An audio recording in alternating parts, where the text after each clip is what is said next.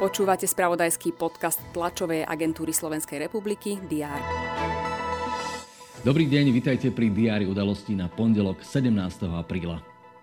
Počas dňa bude TASR sledovať priebeh viacerých súdnych konaní. Pred Senát špecializovaného trestného súdu sa má napríklad postaviť bývalá parlamentná poslankyňa Ľubica Rošková. Obžalovaná je za subvenčné podvody, ktoré sa týkajú zneužitia eurofondov.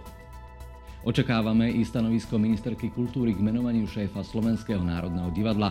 Dneškom ministerke končí lehota na vyjadrenie k odporúčaniu hodnotiacej komisie vo výberovom konaní. Komisia zo štyroch uchádzačov odporúčila len Matia Drličku, ktorého ministerka odvolala na začiatku novembra minulého roka z dôvodu jeho škandalóznych vyjadrení. Správy priniesie TASR aj z rokovaní krajských zastupiteľstiev. Poslanci Žilinského kraja dnes rokujú online a mali by vyhlásiť aj výzvu na predkladanie žiadosti o regionálne dotácie kraja.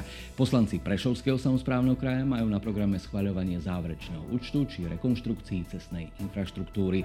Toto rokovanie priniesie online aj TASR TV.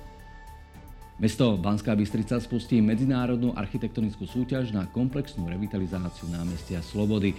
O podrobnostiach budú informovať primátor Jan a hlavný architekt mesta pod Urpínom Martin Pavelek. Športovom servise ťahákom bez pochyby druhé finále hokejovej extralígy Košice v domácom prostredí budú chcieť nadviazať na víťazstvo z prvého zápasu.